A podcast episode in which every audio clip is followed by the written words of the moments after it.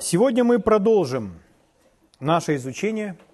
Мы будем говорить с вами о том, как царствовать в жизни, уже в этой жизни, во Христе Иисусе. Давайте мы начнем с отрывка из Священного Писания и прочитаем с вами из послания к римлянам, из пятой главы, несколько стихов. Давайте начнем с восьмого стиха. Возьмем немножко раньше, чем обычно – Здесь написано под вдохновением Святого Духа, апостолом Павлом. Дорогой Господь, мы благодарим Тебя за Твои священные писания. И мы просим Тебя, Отец, дай нам видящие глаза, слышащие уши, сердце, способное принимать Твое Слово от Тебя, и ум, способный понимать Твое Слово. Спасибо Тебе, Господь, что Ты отвечаешь на нашу молитву прямо сейчас и учишь каждого из нас прямо сейчас. Спасибо тебе, Господь, за Твой Дух, удивительный Дух, который наставляет нас на всякую истину. Спасибо, что отвечаешь на нашу молитву. Благодарю Тебя. Во имя Господа Иисуса Христа. Аминь. Итак, с 8 стиха. Бог свою любовь к нам доказывает тем, что Христос умер за нас, когда мы были еще грешниками. Христос умер за нас. Драгоценная истина. Посему тем более ныне, будучи оправданы кровью Его, спасемся им от гнева. Итак, когда мы были грешниками, когда мы были далеко от Бога, Иисус умер за нас, чтобы нас спасти. Сегодня мы те люди, которые уже уверовали в Иисуса, мы приняли это спасение. Поэтому Богу тем более сегодня легко помочь нам, потому что мы уже в Его Царстве. Аминь. Ибо если, будучи врагами, мы примирились с Богом, смертью Сына Его, то тем более, примирившись, спасемся жизнью Его. Мы были врагами, и Бог смог нам, с нами это сделать. Сегодня, когда Его жизнь в нас, конечно же, Он может в нас совершить многое. И недовольны сего, но и хвалимся Богом через Господа нашего Иисуса Христа, посредством которого мы получили ныне примирение. Посему, как одним человеком грех вошел в мир и грехом смерть, так и смерть перешла во всех человеков, потому что в нем, то есть в первом человеке в Адаме, все согрешили. Ибо и до закона грех был в мире, но грех не вменяется, когда нет закона. Однако же смерть царствовала.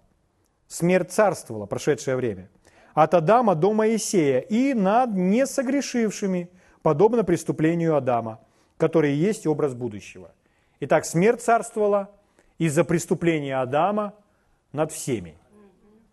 Если бы Адам не согрешил, если бы не было греха, смерти бы не было. Мы бы не увидели смерти никогда. Мы бы не увидели всех этих случаев болезни, немощей и всего недоброго, что есть на этой земле. 15 стих. «Но дар благодати не как преступление, ибо если преступлением одного подверглись смерти многие, то тем более благодать Божья и дар по благодати одного человека Иисуса Христа преизбыточествуют для многих.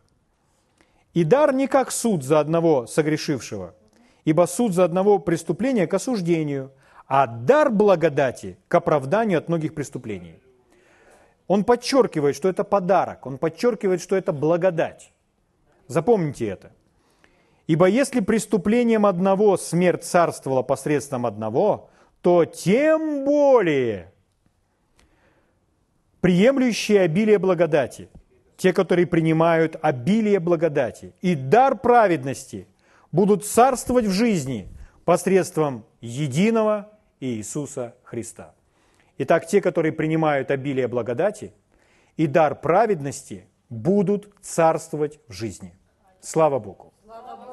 Мы с вами говорим о том, что Бог желает, чтобы мы царствовали в жизни. Поэтому Иисус умер. Чтобы мы царствовали.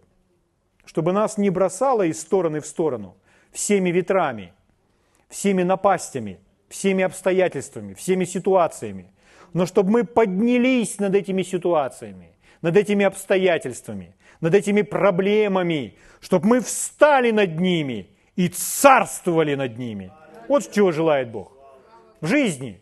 В одном переводе так и звучит. Царствовали в этой жизни.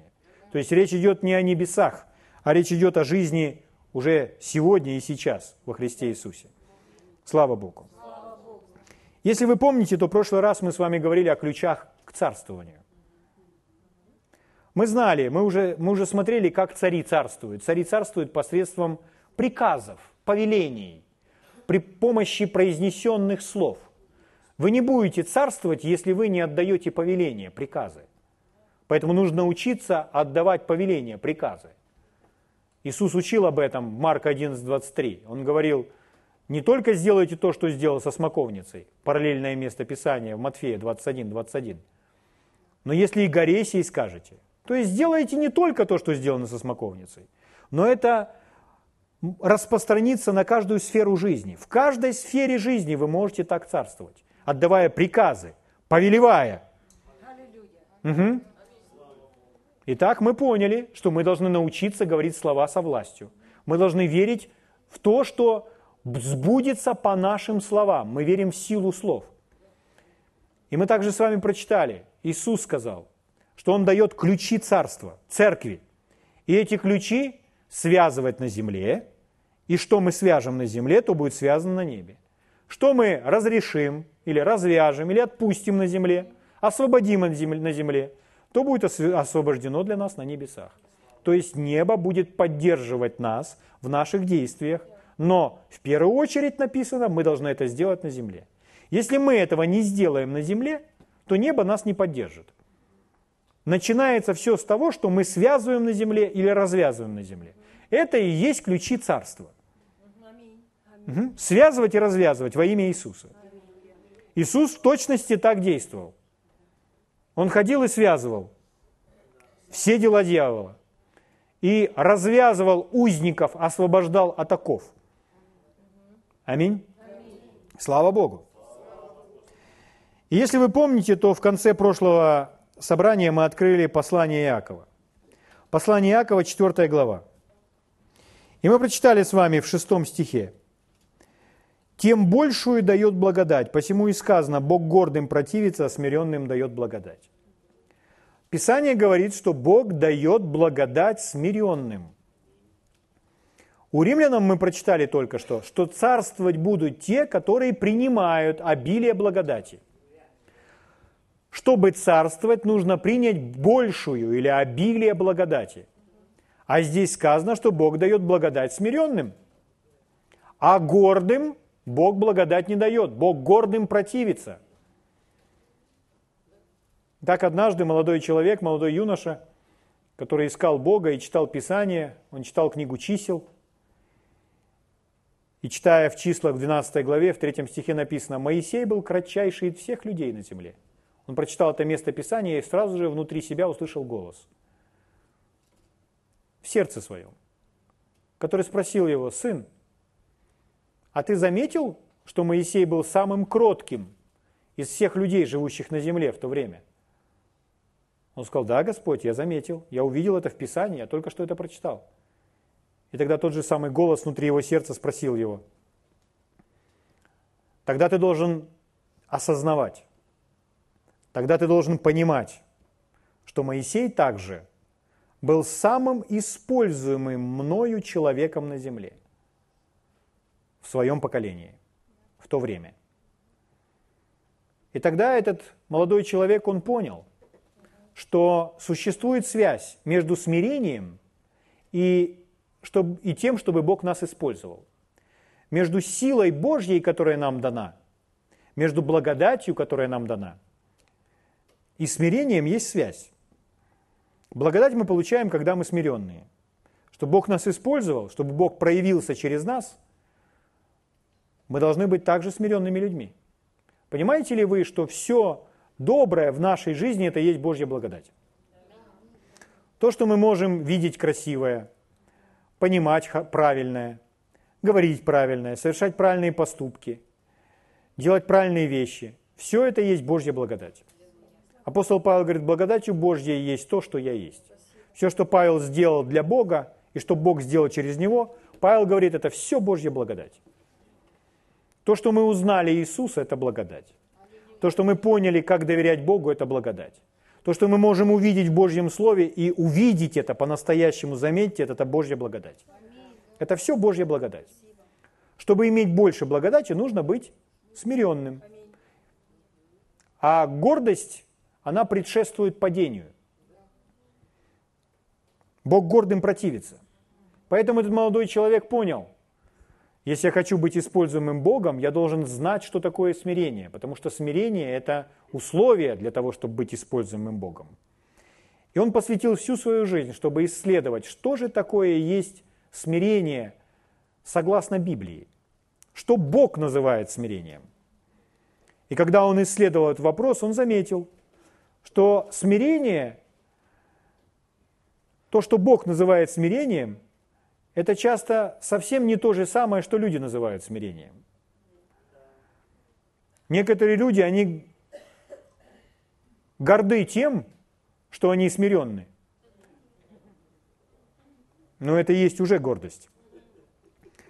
Поэтому чтобы узнать, что такое смирение, нужны определенные ответы из Библии. И вот один из них я хочу вам показать. Почему это важно? Потому что если мы будем смиренные согласно Библии, то мы получим больше благодати. Благодать будет умножаться в нашей жизни. И поэтому мы будем царствовать. Потому что условие таково, чтобы царствовать. Нужно принимать обилие благодати. Кто принимает благодать, тот будет царствовать по благодати. Это благодать. Царствовать – это благодать. Но для этого нужно быть смиренным. Поэтому, если человек гордый, он царствовать не будет. Гордые царствовать не смогут в этой жизни.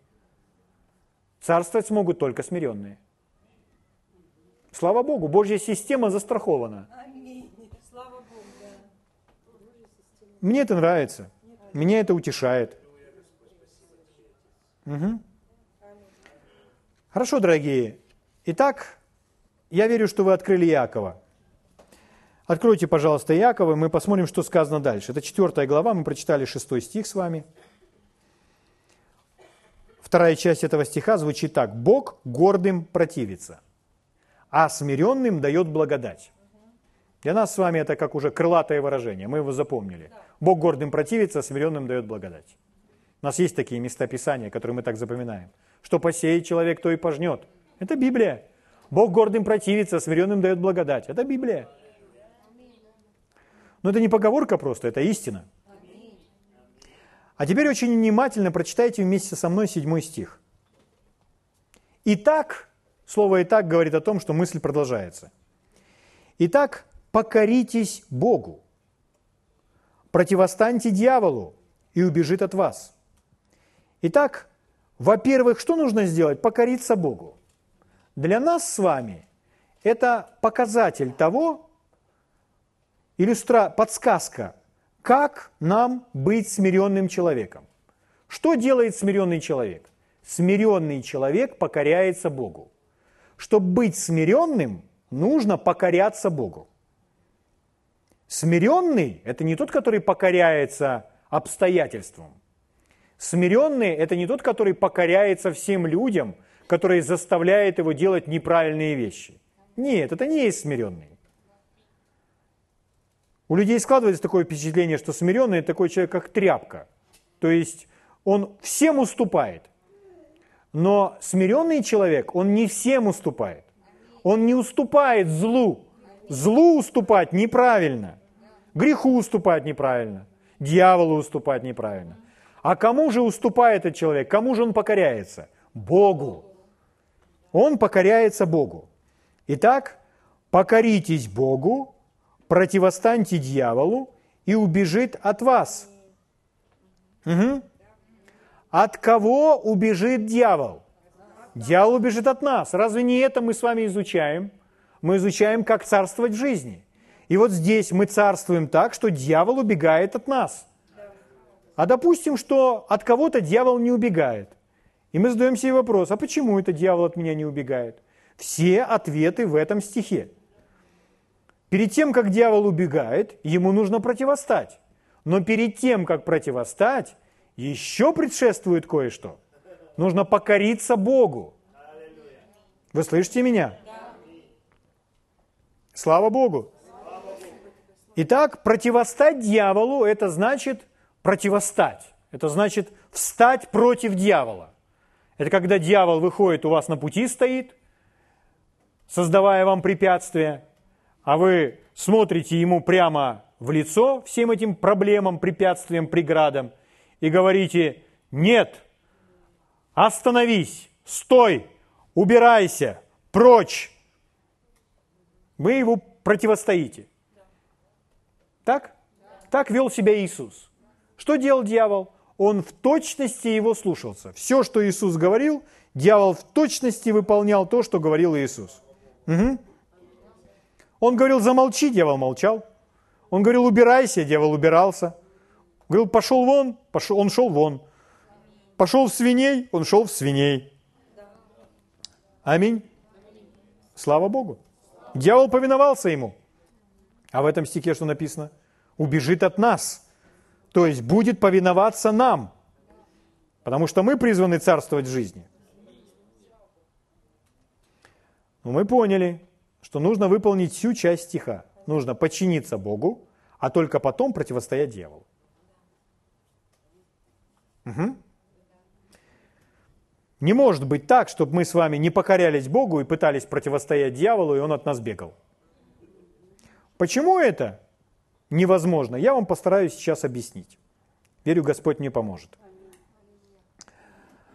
Адам и Ева, о которых мы с вами уже говорили, они до определенного момента владычествовали на земле. У них была власть над всем творением Божьим.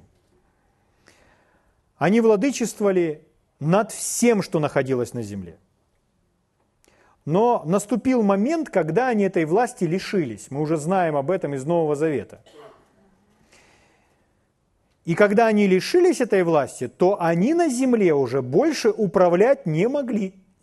У них уже управлять на земле не получалось. Вы не находите, чтобы во времена Ветхого Завета кто-то повелевал бесом или изгонял бесов. Это стало не чем-то новым, когда Иисус это принес. Они видели, что ничего подобного раньше не наблюдали. Как случилось так, что они лишились власти и не могли больше управлять на земле? Мы знаем, они согрешили. Но как это произошло, что они передали власть сатане? Мы уже читали об этом, но позвольте вам подчеркну сейчас некоторые другие моменты. Когда эти первые люди, Адам и Ева, стояли у того дерева, разговаривая с врагом, разговаривая с дьяволом, то они были искушаемы не послушаться Бога, то есть не покориться Богу. И наступил момент, когда они не покорились Богу. Они нарушили Его заповедь. Они не покорились Богу, не подчинились, не покорились Его заповеди, которые Он им дал. Произошло это в один и тот же самый миг. Вот они там стоят, и они не покоряются Богу, не покоряются Божьей заповеди. Что в этот момент происходит? Они разворачиваются на 180 градусов. Они поворачиваются спиной к Богу. Лицом к дьяволу. И в этот же самый момент дьявол предлагает им, чтобы они сделали то, что он им говорит.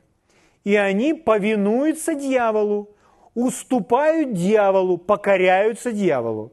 Невозможно одновременно покоряться и Богу, и дьяволу. Поэтому они не покоряются Богу, покоряясь дьяволу. Это все происходит в тот же самый миг. Они не покоряются Богу и тем самым от Него отворачиваются. И тем самым покоряются дьяволу. Как только они покорились дьяволу, дьявол сразу же оказался над ними. Они же ему покорились. Дьявол оказался над ними, и они уже исполнили его желание, они уже исполнили его волю. И дьявол начал над ними властвовать, царствовать. Вот так это случилось. Что это значит? Вы не можете, никто не может не покоряться Богу и противостоять дьяволу, и властвовать над дьяволом. царствовать в своей жизни. Чтобы царствовать в жизни, нужно покориться Богу. Один раз покориться Богу? Нет. Покоряться Богу постоянно, 24 часа в сутки. Каждый миг, каждую минуту. Угу. Итак, мы не можем, вот для нас с вами определение, вывод определенный. Вы не, вы не сможете уступать врагу в своей жизни и в то же самое время царствовать и владычествовать над ним. Потому что если мы ему уступаем, мы уже под его властью ходим.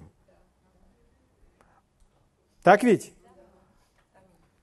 Итак, вы не сможете уступать врагу и царствовать и владычествовать над ним. Вот почему дьявол так тяжело и много трудится, чтобы втянуть в нас грех. Он знает, если он втянет нас грех, то есть если мы хотя бы чуть-чуть уступим дьяволу, мы не будем над ним царствовать. Понимаете? Я покажу вам сейчас это больше. Угу. Вы скажете, хорошо, а как мне не позволить этому происходить в своей жизни? Очень просто. Ответ в этом стихе. Подчиняясь или покоряясь Богу. Если мы покоряемся Богу, все, мы уже не можем покориться дьяволу. Потому что Бог и дьявол – это совершенно два разных направления. Аминь. Это свет и тьма. Они никак не соединяются друг с другом. Когда мы с вами покоряемся или подчиняемся Богу, мы уже не подчиняемся дьяволу.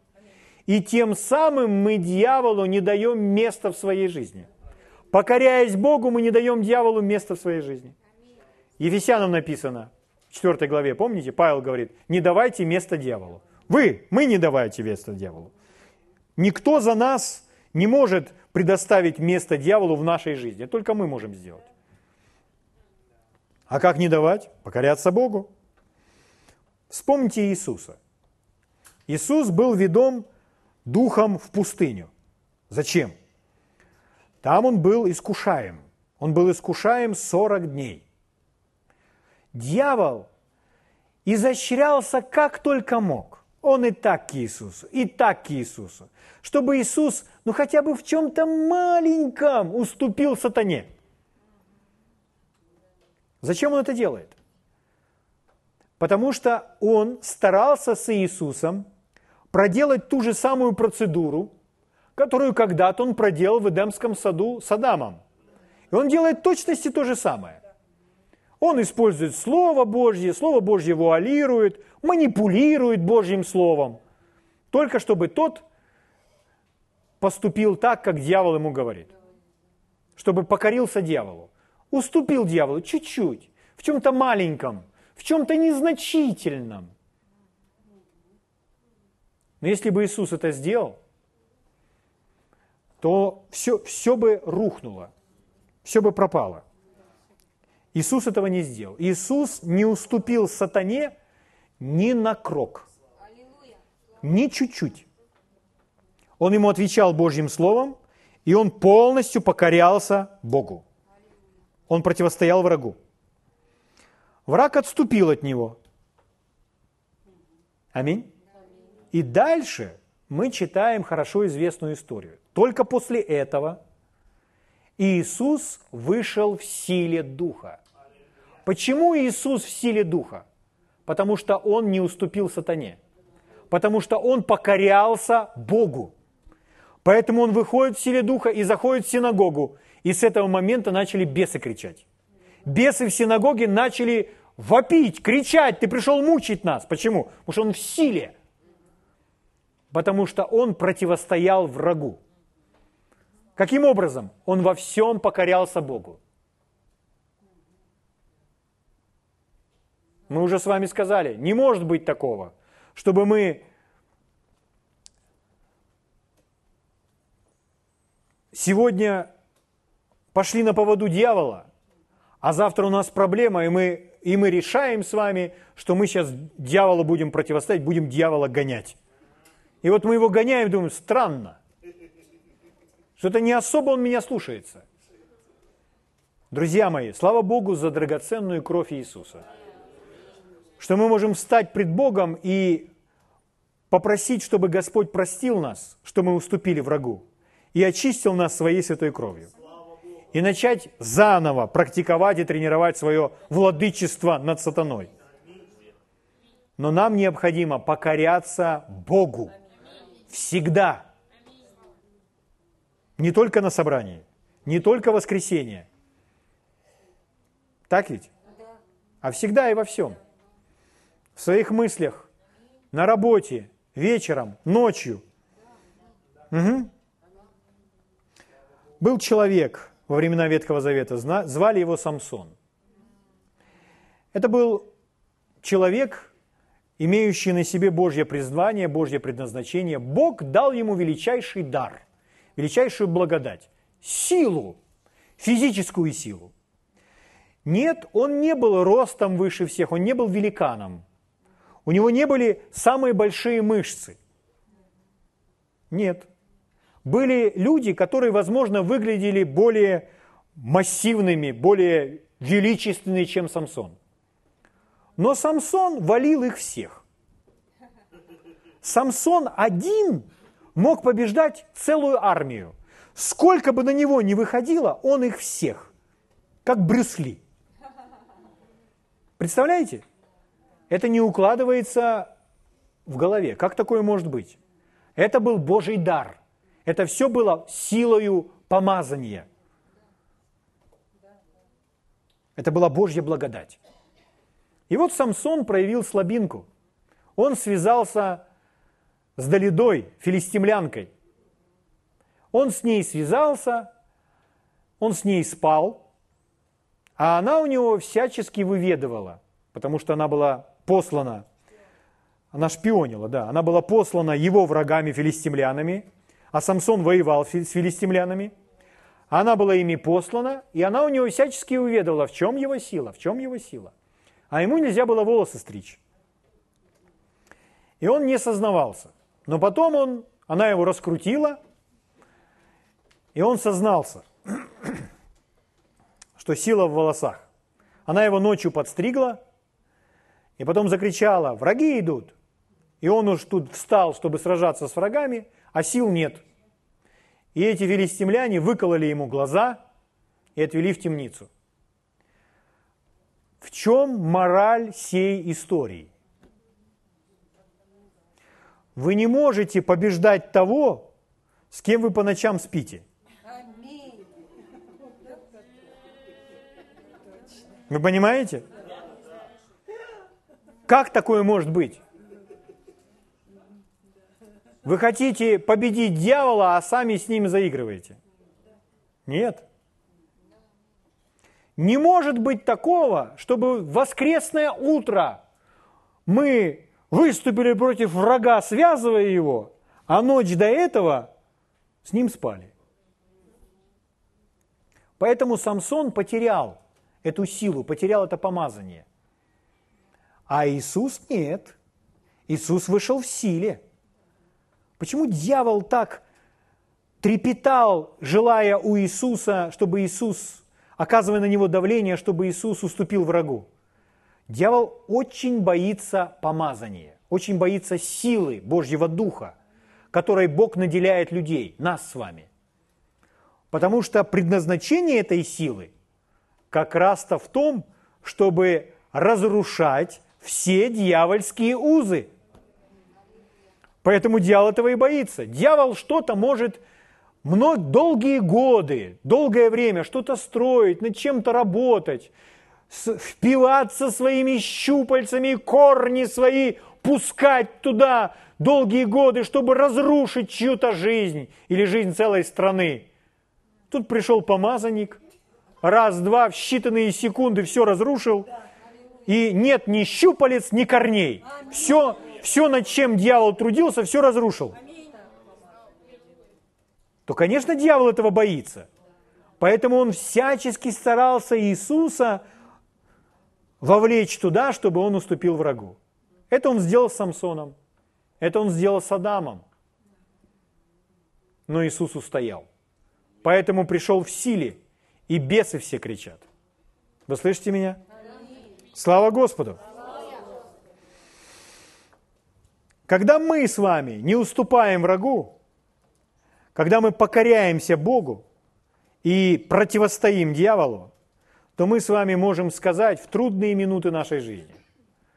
Представьте, что мы покоряемся Богу.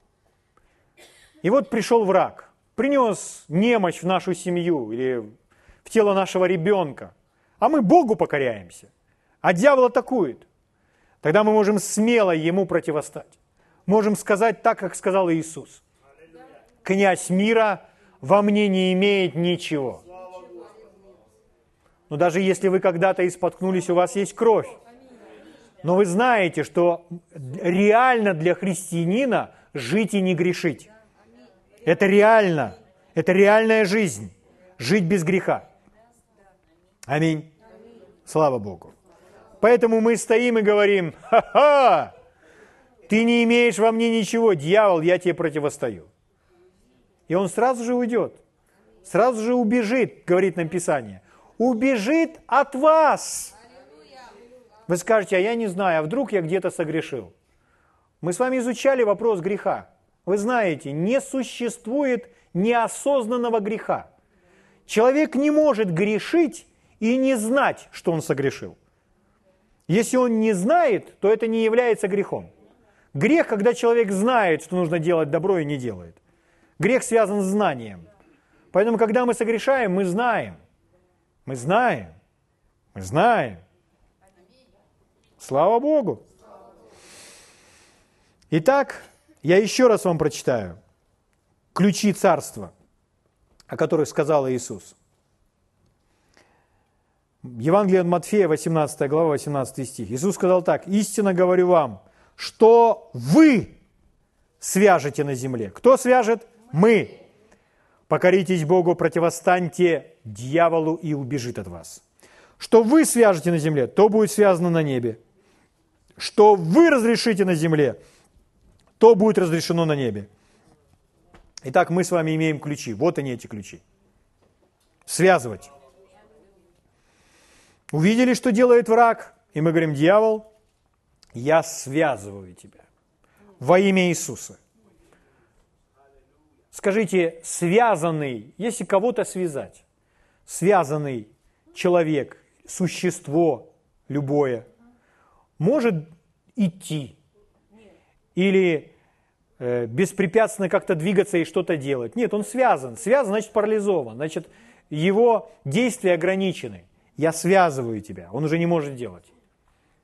Аминь. Слава Богу.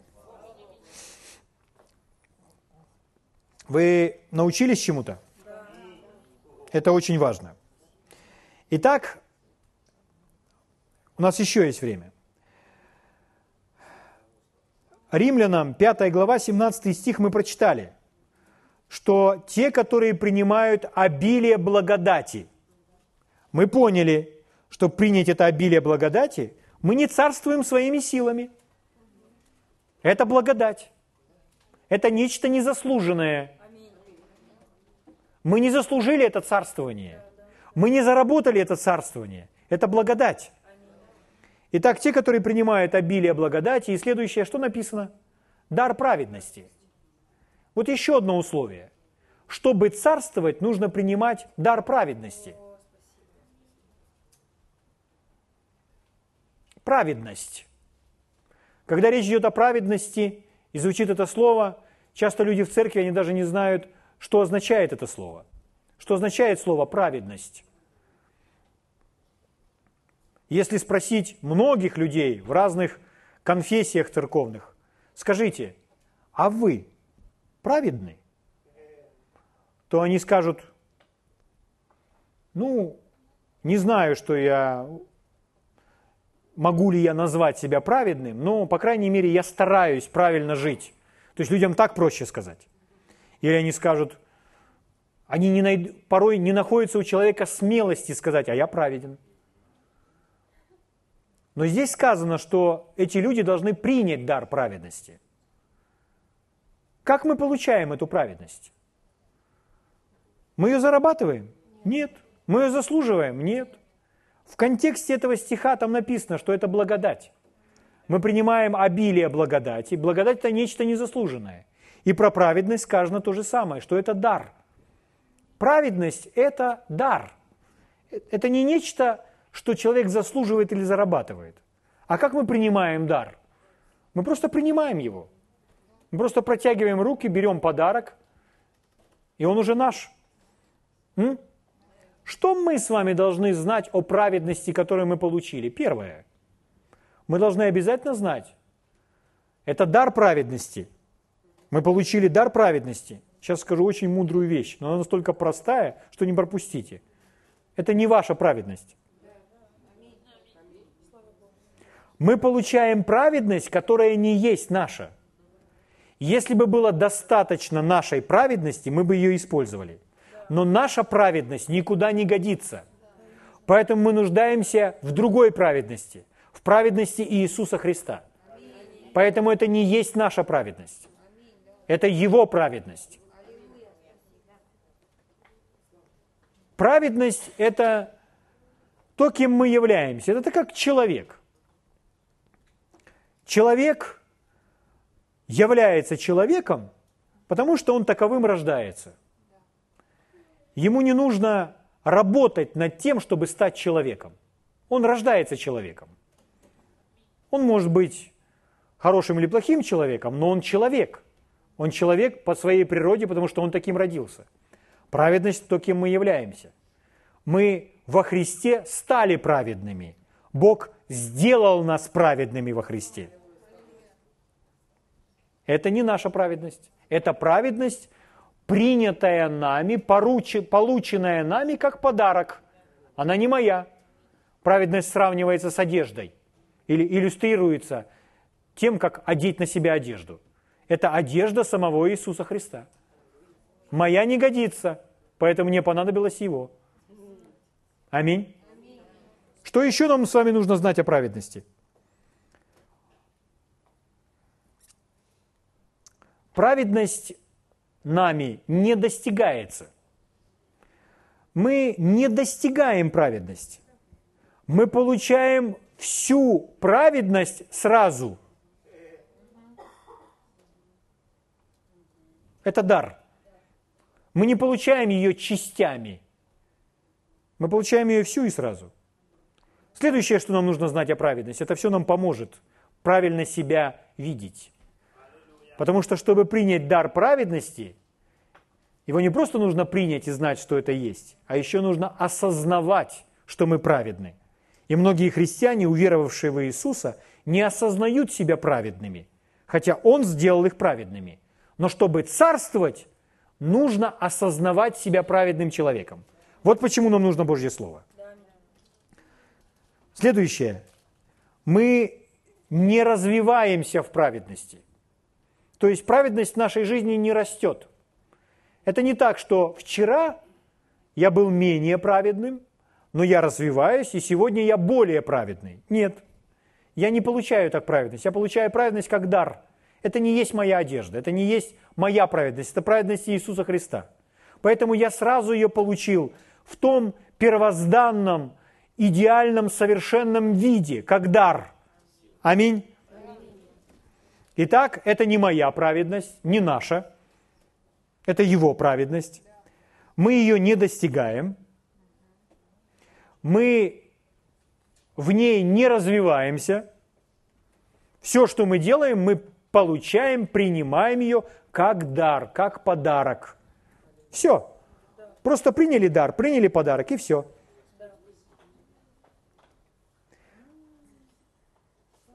Благодаря рождению свыше. Слава Богу. Что это значит? Это значит следующее. Из-за того, что праведность – это дар, то мы можем сделать такие выводы, что праведным является даже тот, кто только вчера спасся. Если человек только вчера спасся, он уже получил дар праведности сразу, весь значит, он уже праведен. Знаете, что это еще значит? Это если мы представим какого-то человека в теле Христовом, который уверовал и спасся 50 лет назад. Все эти 50 лет он ходил с Богом. Он был послушен Богу и много сделал для Бога, для Божьего Царства. И у него мировое служение. В каждой стране практически есть филиал его служения. Книги, переведенные на многие языки мира. Так вот, этот человек не более праведен, чем тот, который спасся час назад. Они праведные одинаково. Потому что это дар. Потому что это дар. Это праведность нашего Господа Иисуса Христа, данная нам. Угу. Как мы сказали, мы не можем в ней возрастать, чтобы праведнее и праведней. Мы можем с вами умножаться в делах праведности, Библия говорит. То есть мы можем совершать правильные дела. И таких правильных поступков у нас может быть много. Но что касается праведности, она не увеличивается. Угу. Аминь. Как мы стали праведными в Божьих глазах? Мы просто приняли подарок, поэтому стали праведными в Божьих глазах. Он нас сам одел в одежду Иисуса Христа. Слава Богу. Подарок принимать просто. Руку протянул, взял и пошел. Аминь. Сказал спасибо и пошел. Слава Богу. Итак, чтобы царствовать, нужно принять обилие благодати и дар праведности. Праведность – это то, когда мы правы или праведны пред Богом, то, кем Он нас с вами сделал во Христе, объявил оправданными, праведными, правыми перед Богом. Это значит, мы избавлены уже от всякого стыда, осуждения – вы слышите? Невозможно испытывать стыд, осуждение и царствовать в жизни. Вы не можете противостоять врагу, испытывая стыд и осуждение. Понимая это, знаете, что сделал дьявол? Дьявол столетиями навязывал религиозное представление в религиозных кругах, что верующие, они получают благодать. И по Божьей благодати они там как-то спасаются. Но грешниками они остаются. Поговорите с многими верующими. Скажите, ты грешник? Конечно. Я грешник, спасенный по благодати. Или я грешник, который, ну, как-то Божьей благодатью спасаюсь. На то мне и нужна благодать, ведь я грешник. Но Библия не объявляет нас грешниками с момента принятия Иисуса. Мы должны принять дар праведности. Аминь. Слава Богу.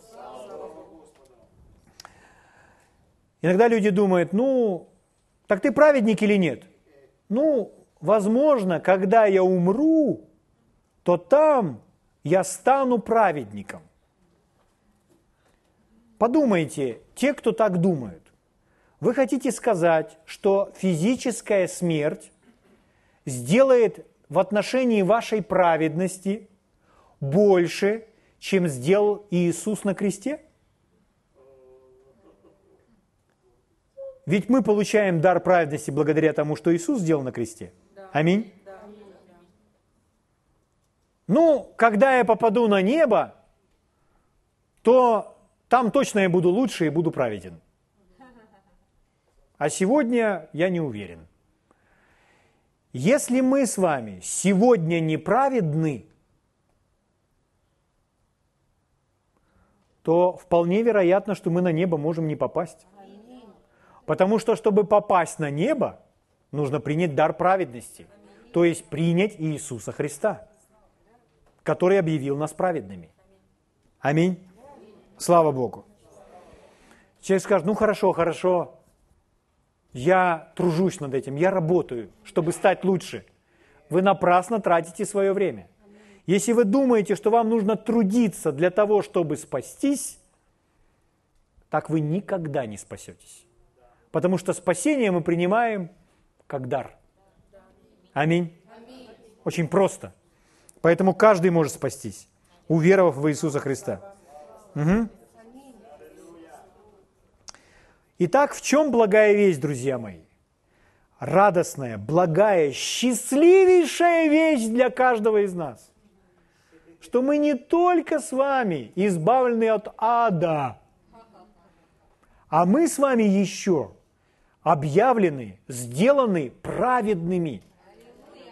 То есть мы стоим пред Богом, Бог смотрит на нас, и мы пред Ним чистые и праведные, в сияющих одеждах.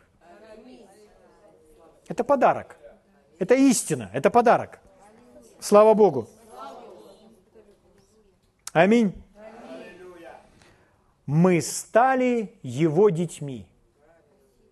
Писание говорит нам, что мы стали Его детьми. Сегодня мы уже не просто рабы Божьи, мы дети Божьи, сыны и дочери.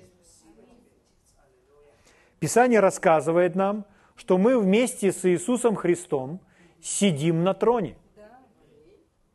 Наше место там, наша позиция. Здесь мы послы, а мы оттуда.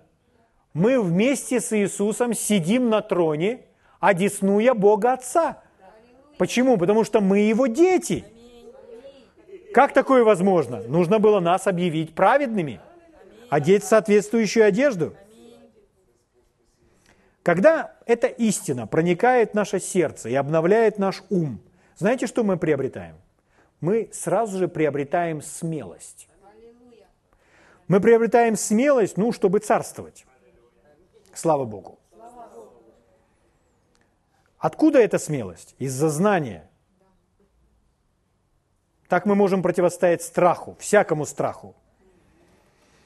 О том, что а может быть, я еще не такой и так далее. Нет, мы понимаем, это подарок, это дар, не заслужил, просто принял.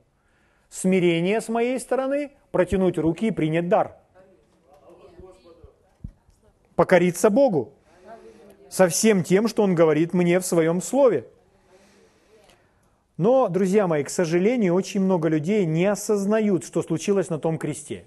Что случилось, когда Иисус проливал ту кровь, когда он заплатил всю эту цену за грех. Многие не осознают, что случилось, что произошло. Но давайте не будем голословными, а просто почитаем Писание, так как они есть на самом деле и о чем нам говорится. И опьянеем и пойдем домой. Откройте вместе со мной первое послание Иоанна.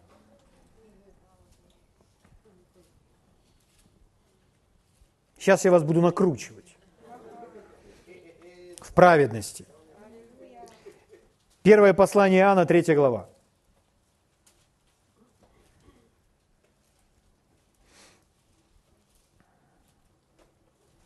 Иисус подарил мне праведность. Первое послание Иоанна, 3 глава. С первого стиха читаю. Смотрите, это пишет Святой Дух через Иоанна. Ну, Иоанн пишет, но он вдохновлен Святым Духом. Это Дух Святой. Поэтому называем Словом Божьим. Так? И вот смотрите, Дух Святой говорит нам, сам Бог говорит нам, смотрите, то есть обратите внимание, а? Какую любовь дал нам Отец? И мы сразу настроились, обратили внимание, действительно, какую любовь дал нам Отец? Дальше написано, чтобы нам называться и быть детьми Божьими. А теперь ответьте мне на такой вопрос. Скажите, есть ли что-то выше, кем можно быть? Нет. Это ж лучше, чем быть дочерью депутата. Это быть детьми Божьими. Дети Бога. Представляете? Нужно представлять. Мы дети Божьи, это истина о нас. Это когда мы придем на небеса,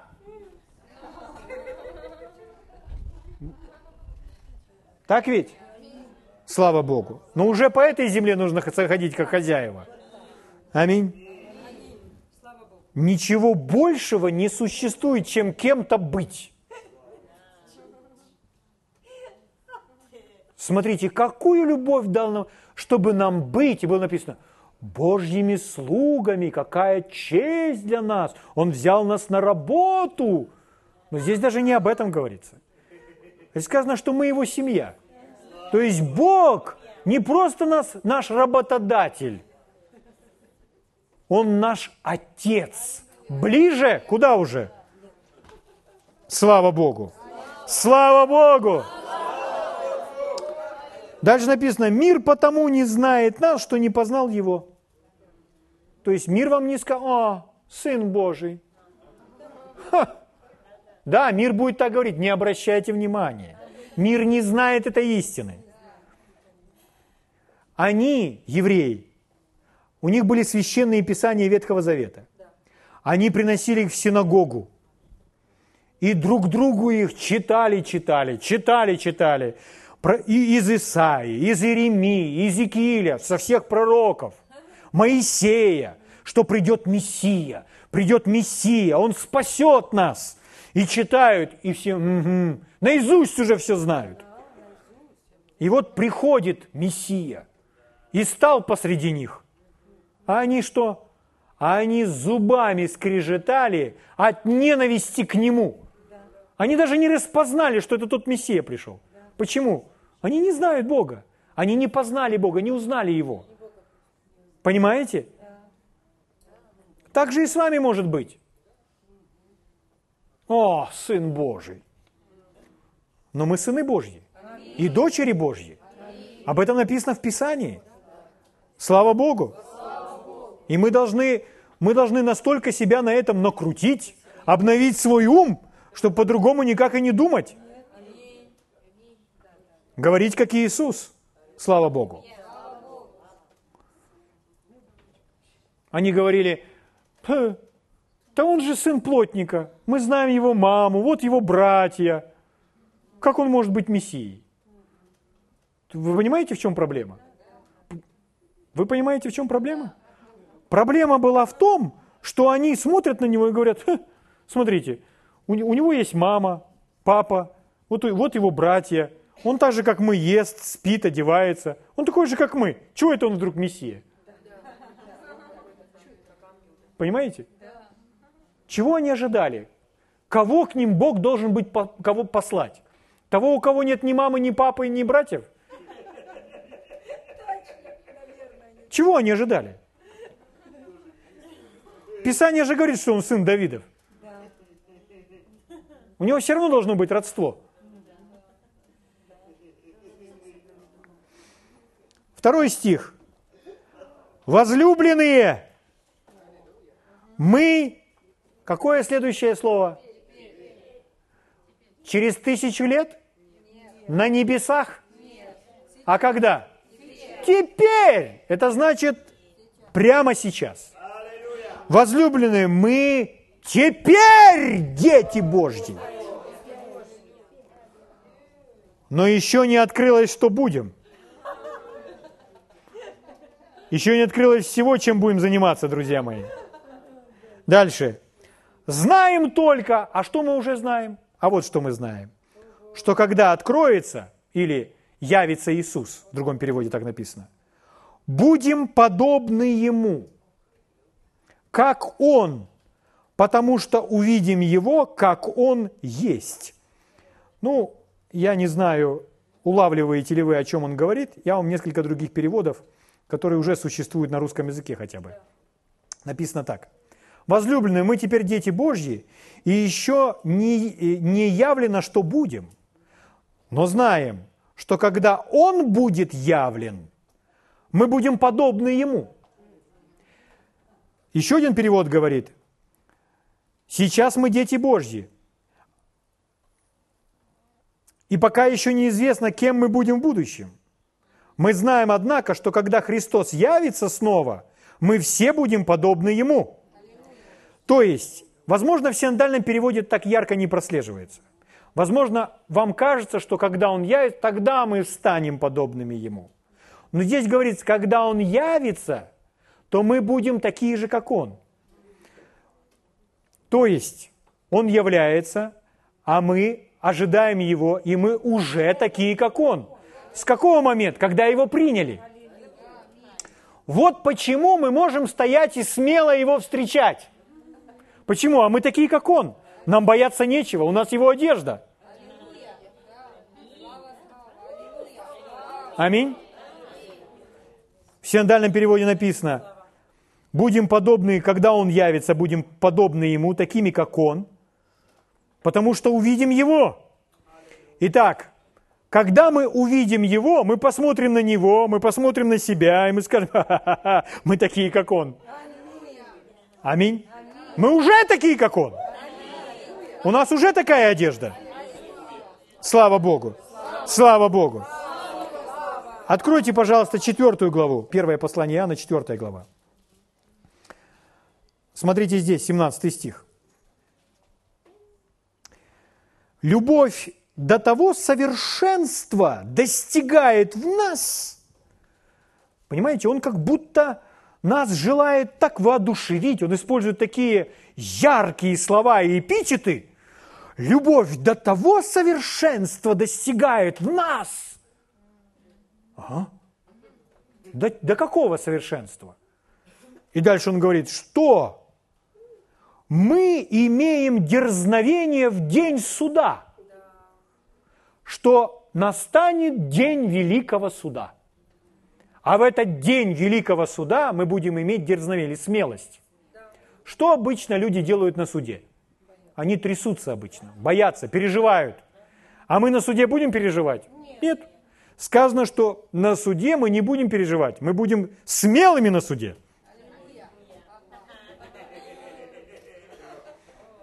Представляете? А почему мы будем такими смелыми на суде? А дальше написано, но, друзья мои, вы лишены узнать того, что написано дальше, читая синодальную Библию. Я не знаю почему, но переводчики перевели неправильно совершенно. Вы можете дальше фразу, которая у вас написана, зачеркнуть. Вы можете взять все современные переводы, существующие на русский язык. Ну, почти все, наверное. И вы увидите, что в тех переводах эта последняя фраза уже звучит по-другому. И я вам даю из оригинала. И я вам даю, сверяя с американскими переводами. Смотрите, как звучит дословно этот стих. Первую часть читаю в синодальном, вторую часть прочитаю в переводе епископа Кассиана. Перевод на русский язык.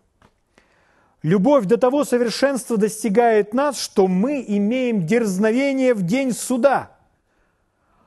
Потому что каков Он, таковы и мы в этом мире.